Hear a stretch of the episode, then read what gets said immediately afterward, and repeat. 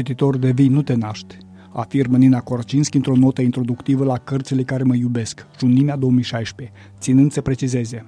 Volumul include cronici la cărți care m-au ales dezinteresat, din iubire pentru un anumit tip de cititor, care s-a dovedit a fi subsemnata. La rândul, în calitate de autor a două cărți ce au ales-o să le citească anume ea, cu ochi critici, mărturisesc că m-am regăsit în idee de împlinire ca om al scrisului pe care dânsa o slujește cu credință. Structurată în trei mari compartimente, poezia, proza și critica, lucrarea mizează pe nume grele, Paul Goma, Andrei Țurcanu, Nicolae Eliahu, Mihaela Ursa, însă în special tinerii, Aura Maru, Liliana Armașu, Alexandru Cosmescu și alții își găsesc în Nina Korczynski criticul lor onest, subtil, curajos, capabil să justifice convingător preferințele.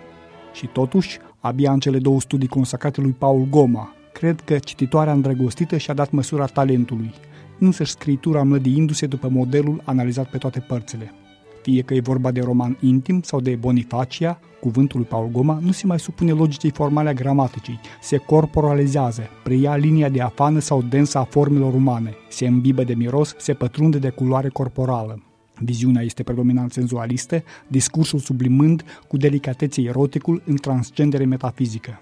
În mod cert, cărțile care mă iubesc nu modifică relieful valoric al literelor române, mai degrabă creează niște luminișuri în care autor și cititori să-și dea întâlnire. Nu pur și simplu întâlnire, ci rendezvous. Pentru Radio Europa Liberă, Emilian Galecu Păun.